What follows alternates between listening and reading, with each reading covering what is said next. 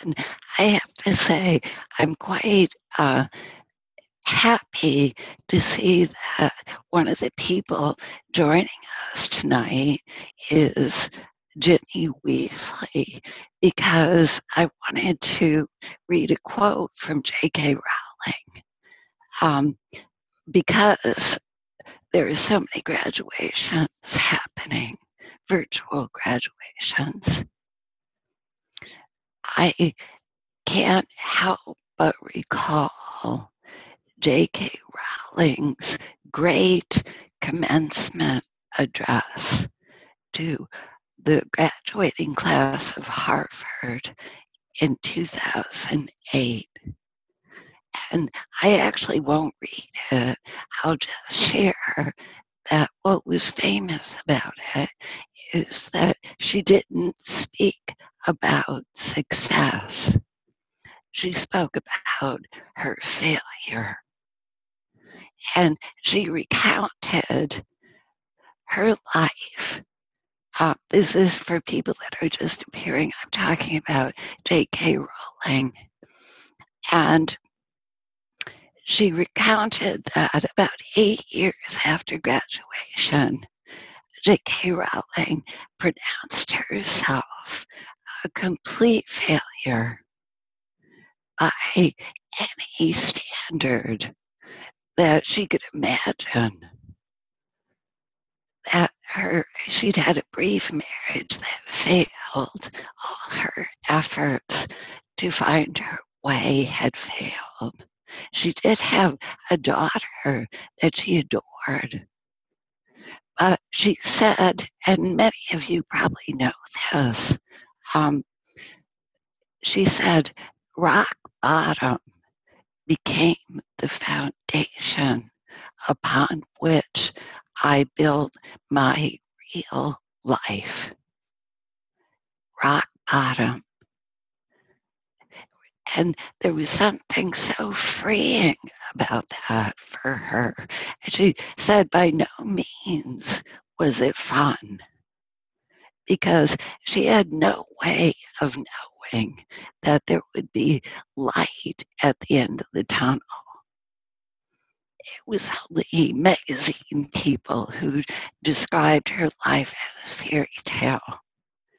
She just had the barest hope that now she was free to live the way she wanted to live, the way she felt truly called to live, because she'd failed at everything else.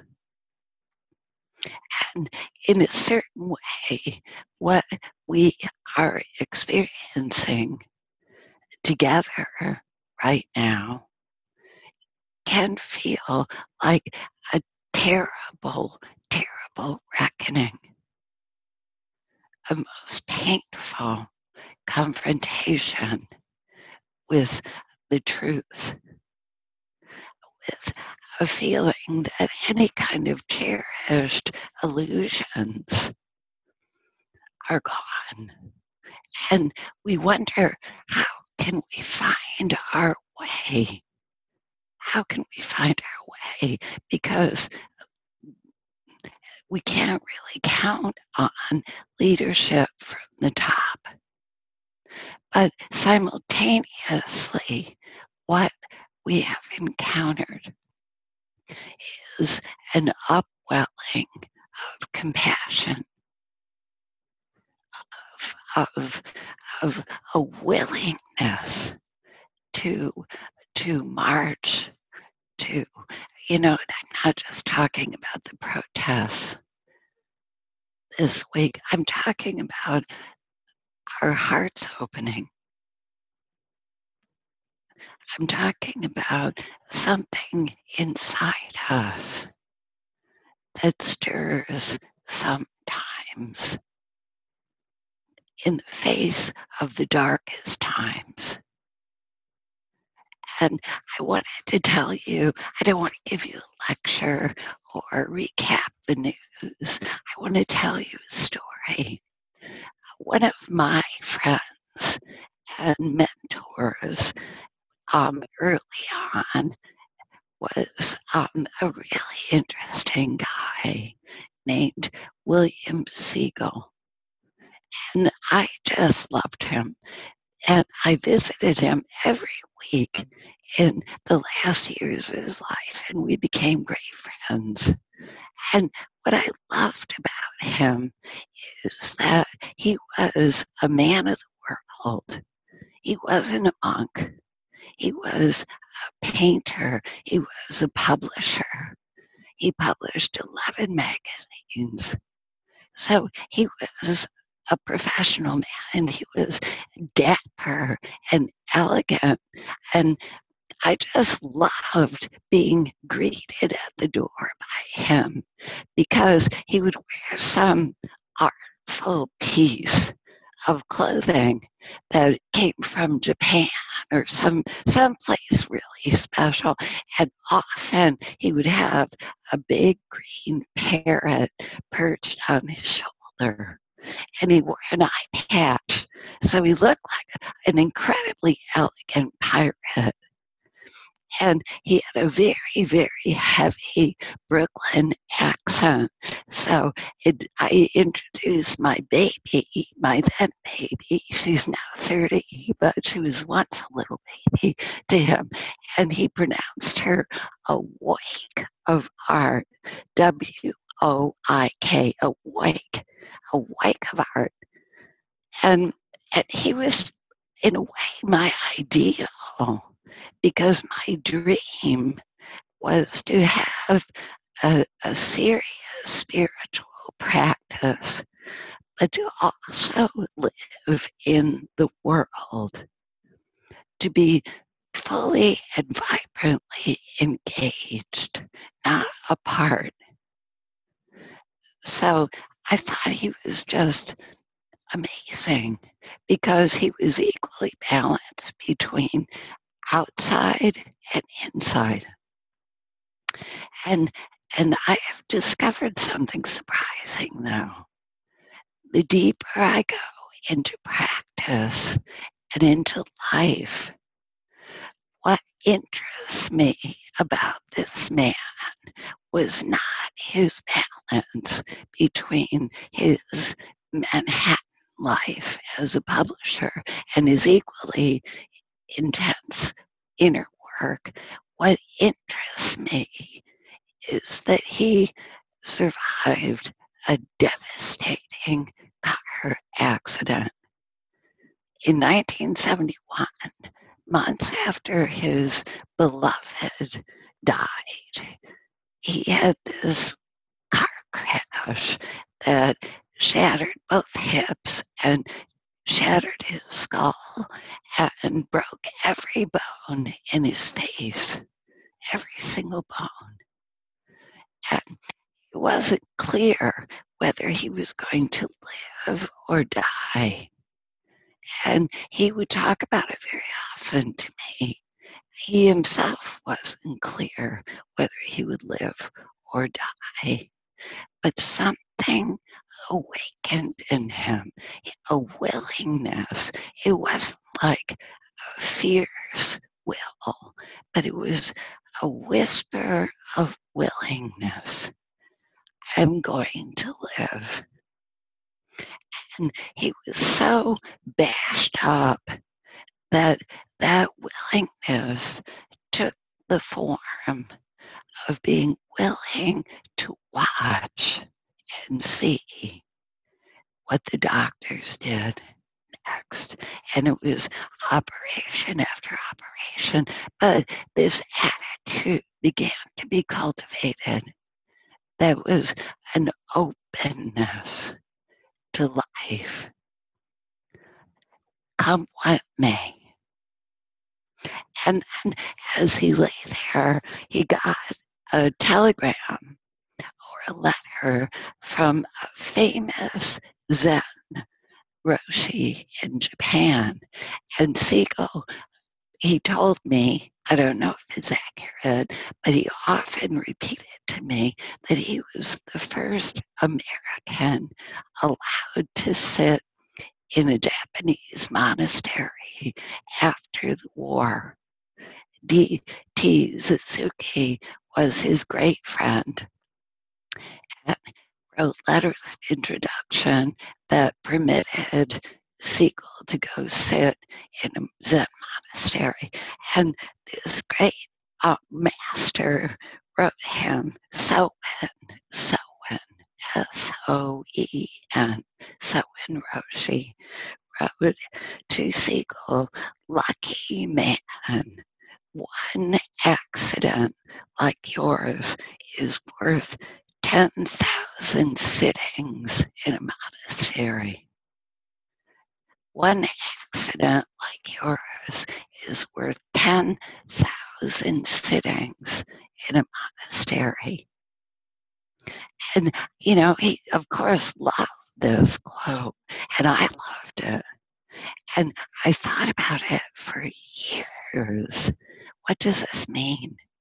And it's clear to me now that it didn't mean some special attainment some state beyond suffering. What it meant is that there awakened in him a new attitude towards life, a kind of equanimity that isn't indifference, but a true openness, a little bit of faith just a little bit of faith that a light might appear. And J.K. Rowling said the same thing. She said there when things were darkest for her, before she gave herself permission to write the story that she'd had in mind about a wizard she had no idea that there would be light at the end of the tunnel. Just a tiny bit of faith. And especially like Segal, the feeling that there was nothing left to lose. Nothing left to lose. So, why am I telling you this in connection to practice. Because practice, real practice, not just take a course and for diversion or to feel a little better, but real practice involves letting go of all hope of a particular outcome. It's a willingness to trust in something you do not know. And I posted on Facebook, I couldn't resist, um, the, uh, another Roshi I love um, posted a picture of Wiley Coyote who is, you might be before your time, but he was a coyote, a cartoon coyote.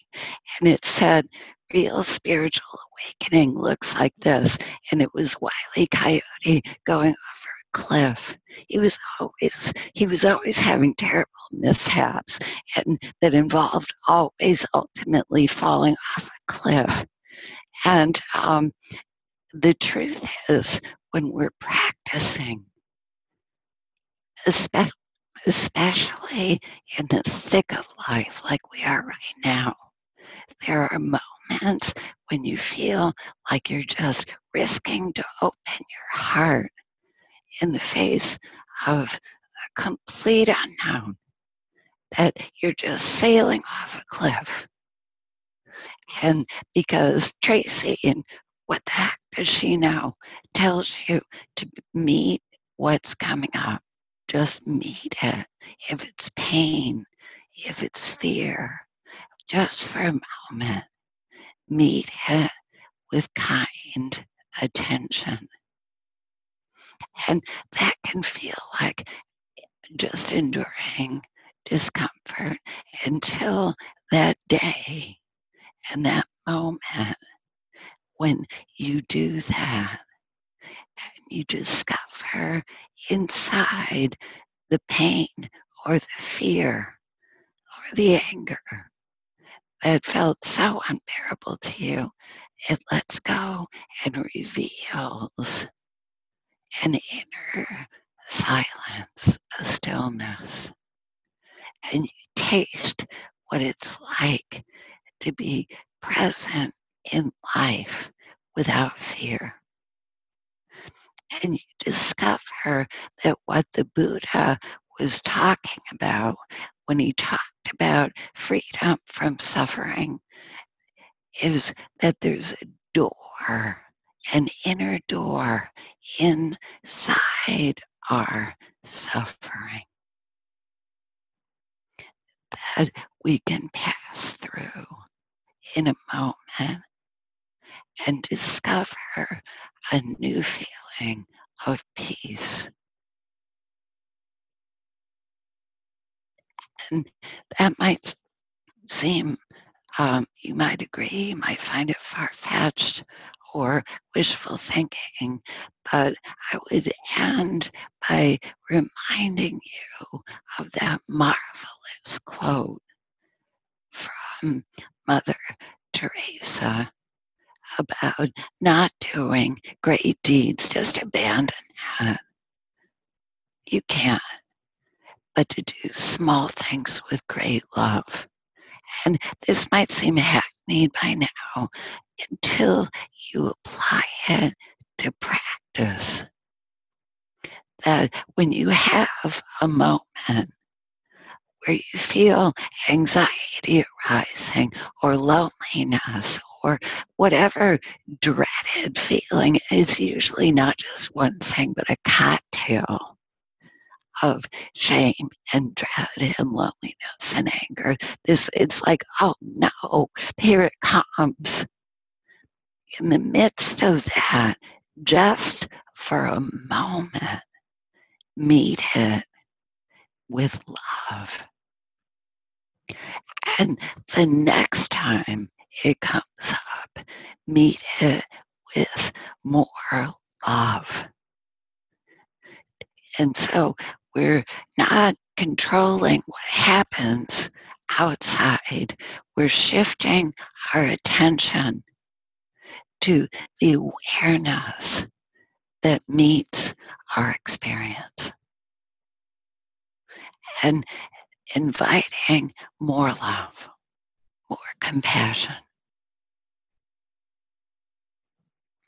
So let's sit together and now and take a seat, comfortable seat. You're seated, most of you. Maybe you're lying down. If you're on the floor, make sure you have a nice firm seat.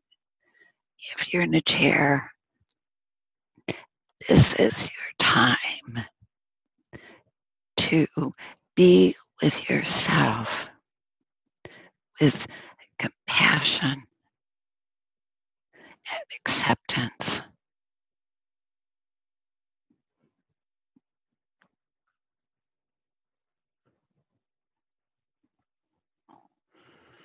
And so just notice how it feels to be here. And let your eyes close.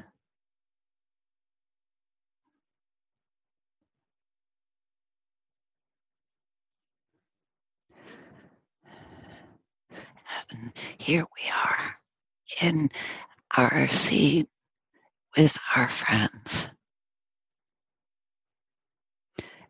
They're friends because they share our aim to be really alive, present.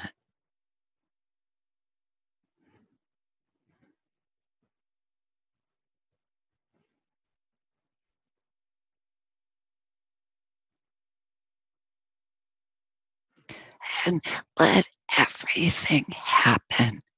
Let everything happen to you, everything that's coming up.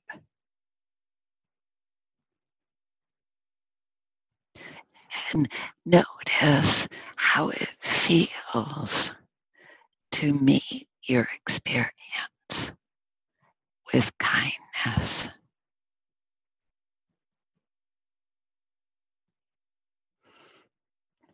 Not telling yourself a story, simply being with your experience with kindness.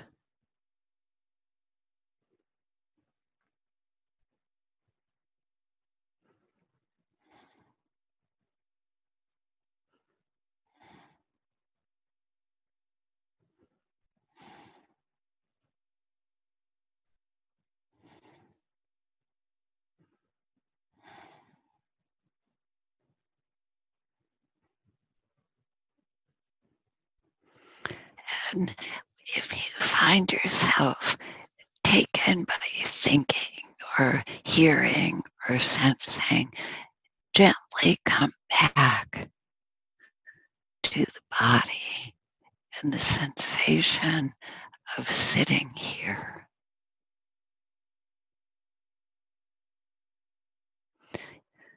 Breathing and sensing.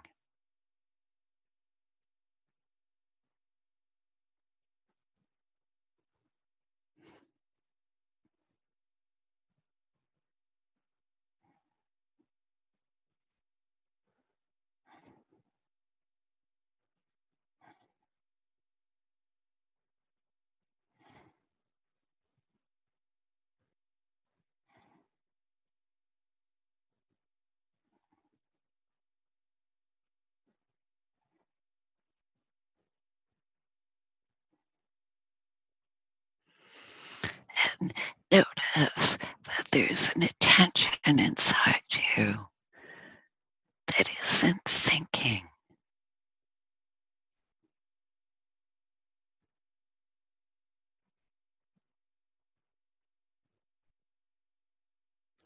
That's seeing, accepting.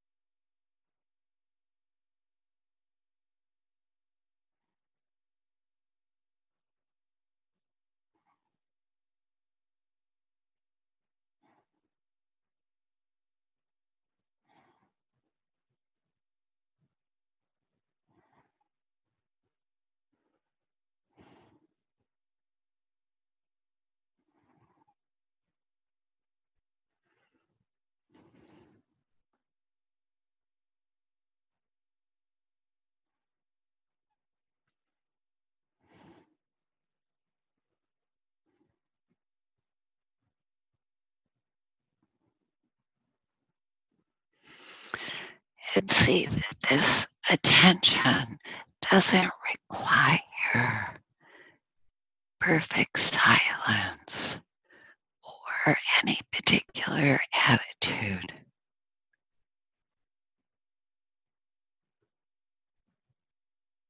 It welcomes you to be present just as you are.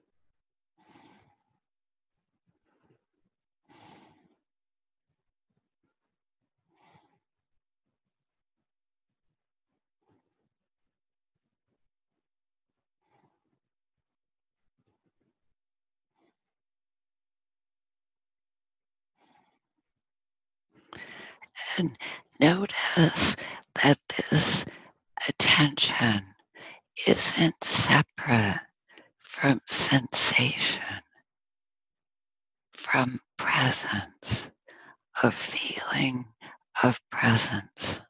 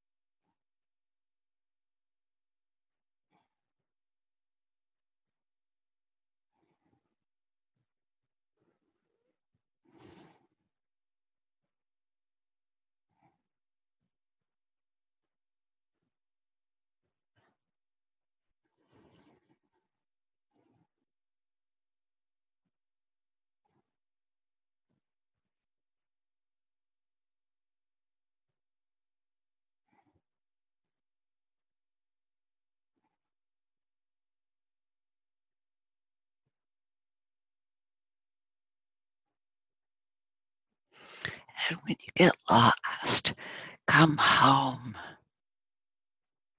Back to the body, back to the moment, back to an attention that doesn't judge, that receives, accepts, and sees.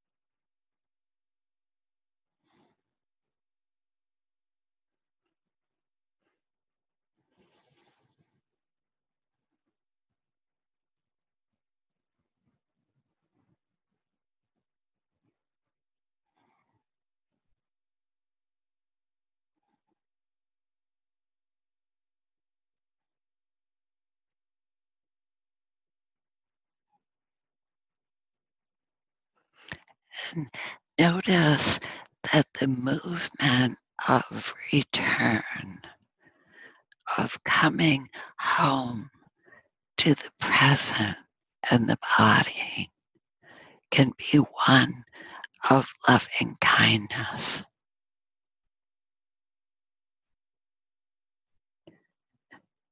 Can be completely gentle.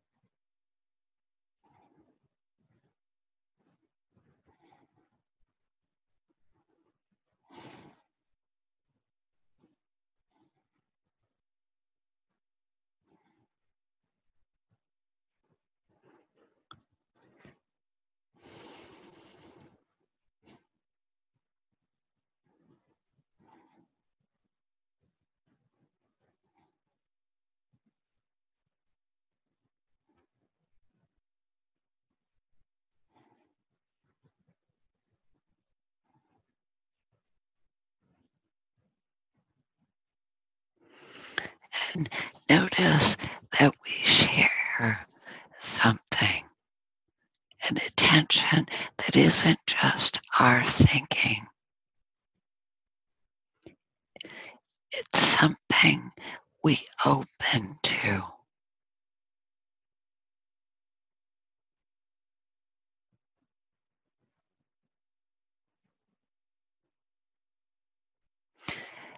An energy of presence that's inside and also outside.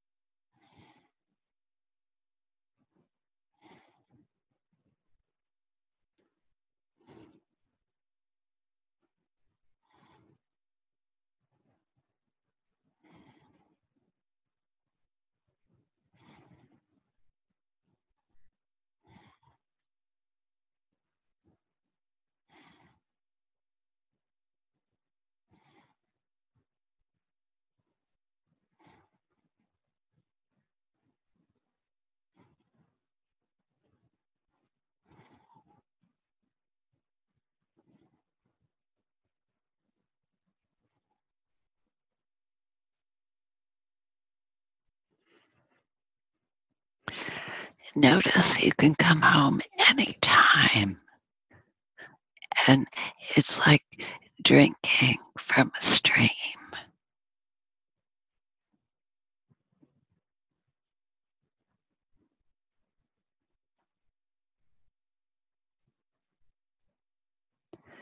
Coming home to life.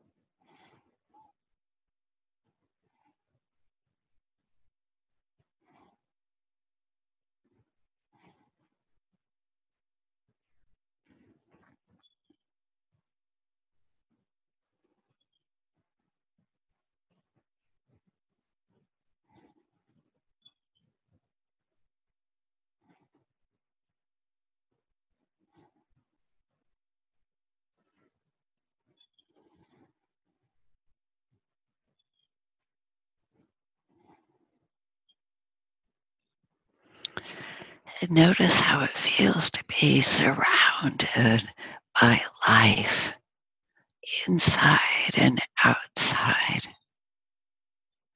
by a presence that's kind.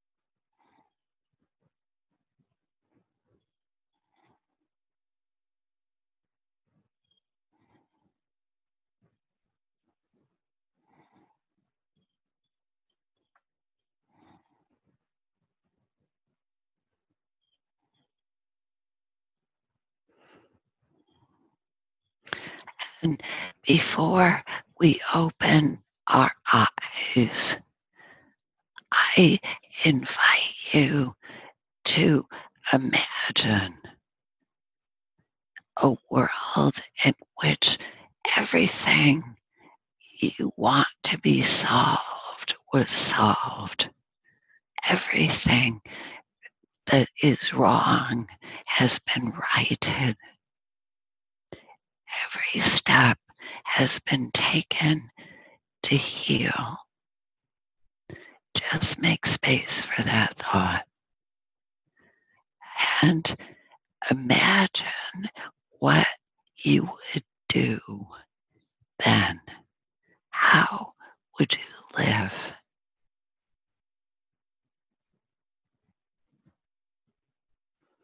No cause for fear or rage or contraction. How would you live?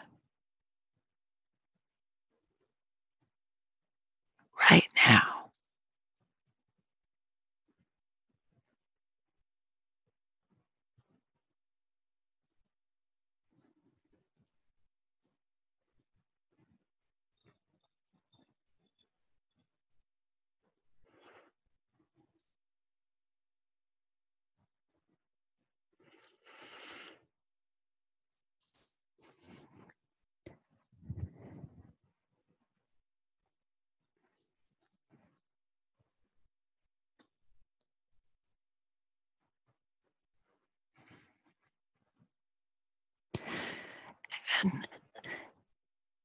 invite yourself to live that way right now.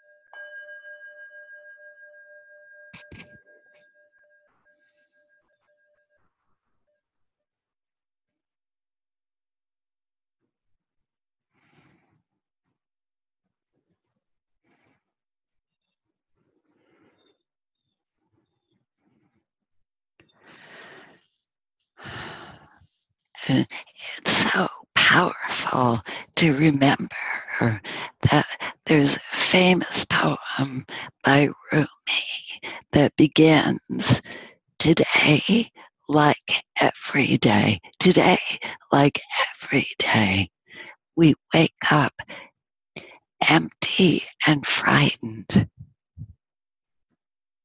And that's Rumi.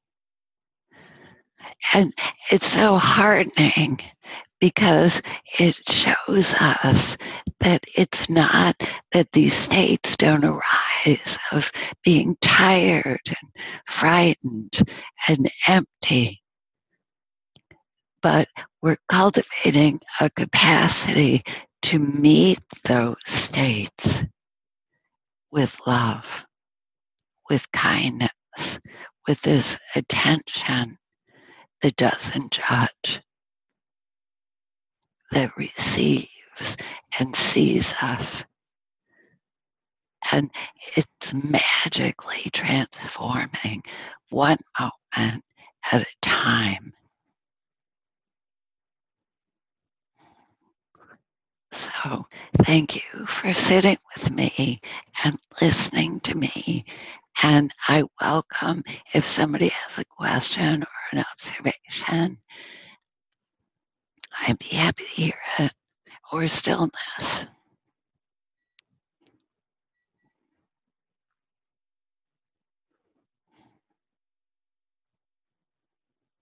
So I was thinking that um, before we, when we go to close now, we can practice. Usually we call it metta, and we'll still call it metta, but we'll include people who are really suffering right now.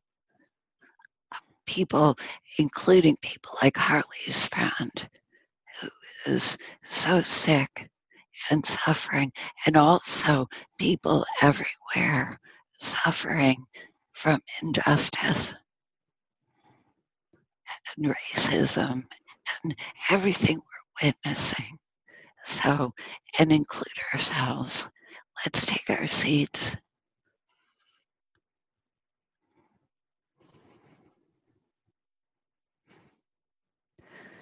And just feel how it is to be you right now, tonight, this evening, or midday, wherever you are, morning. How does it feel to be you?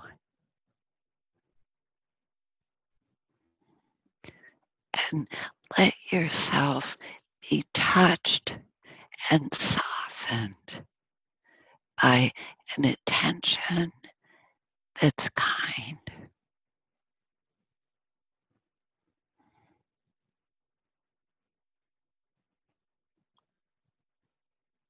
That sees, that listens.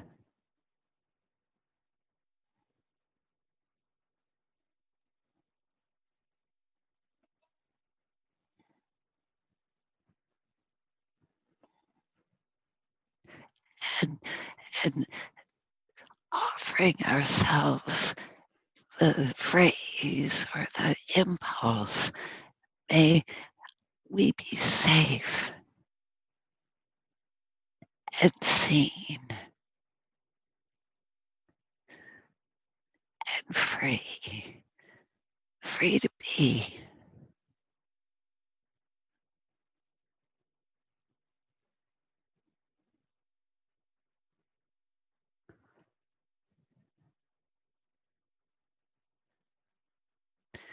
May we be free from suffering.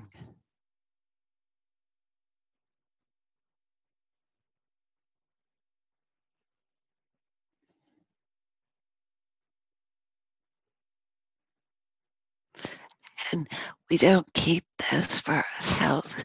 We let it go out to our loved ones, our friends, our partners, our children,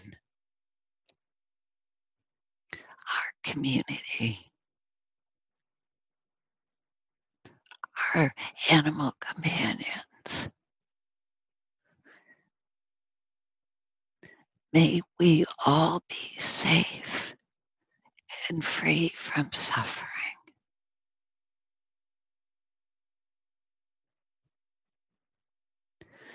May we all be accompanied by compassion and wisdom and free.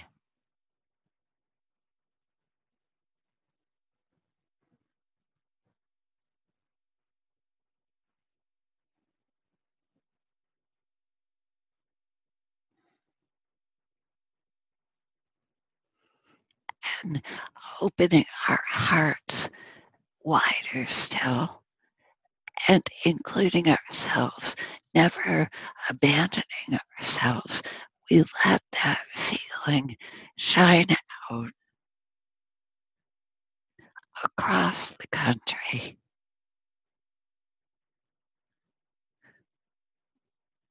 Picturing all the people marching in the streets and also at home or sick in hospitals are also in prison. May we all be safe and free from suffering.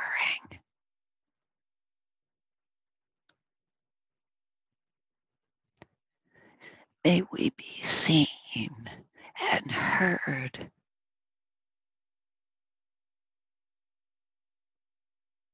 And be free.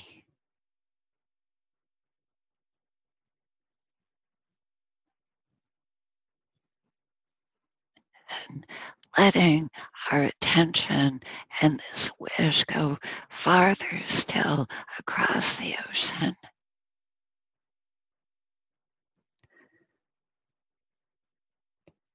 Including Britain and Europe, every country. Picturing everyone marching, everyone at home, sick and well, free and captive. May we all be safe and free from suffering.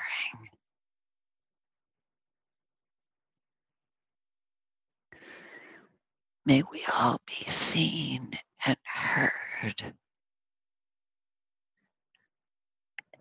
and receive what we need.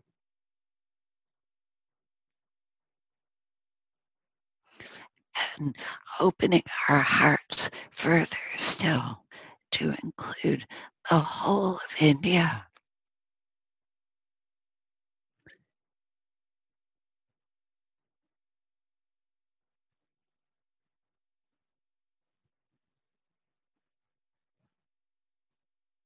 The whole of Africa, north to south.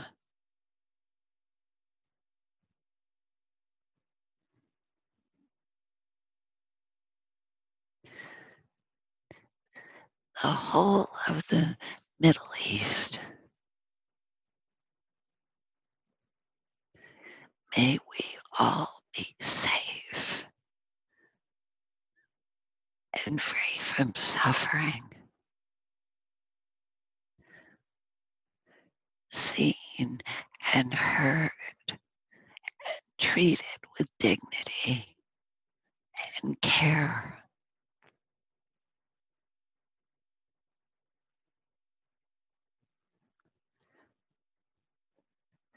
In the whole of Asia, every country, safe, free from suffering and fear.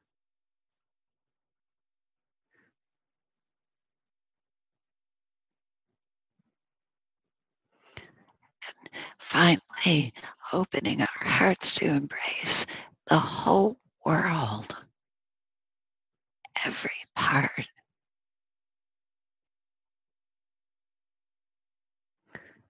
Wishing all of us, every person, every creature, every plant, may we all be safe and protected. May we be free from suffering.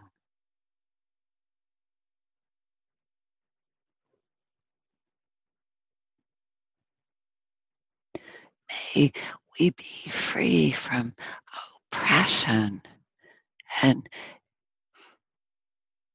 racism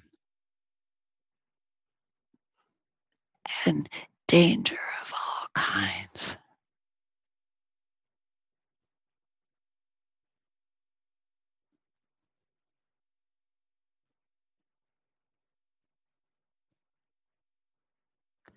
May we be free from injustice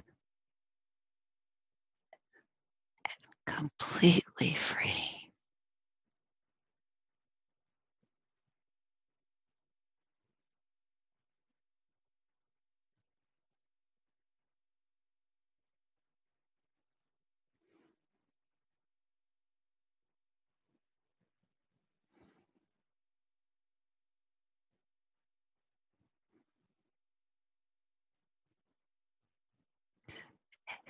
May all beings be free from suffering.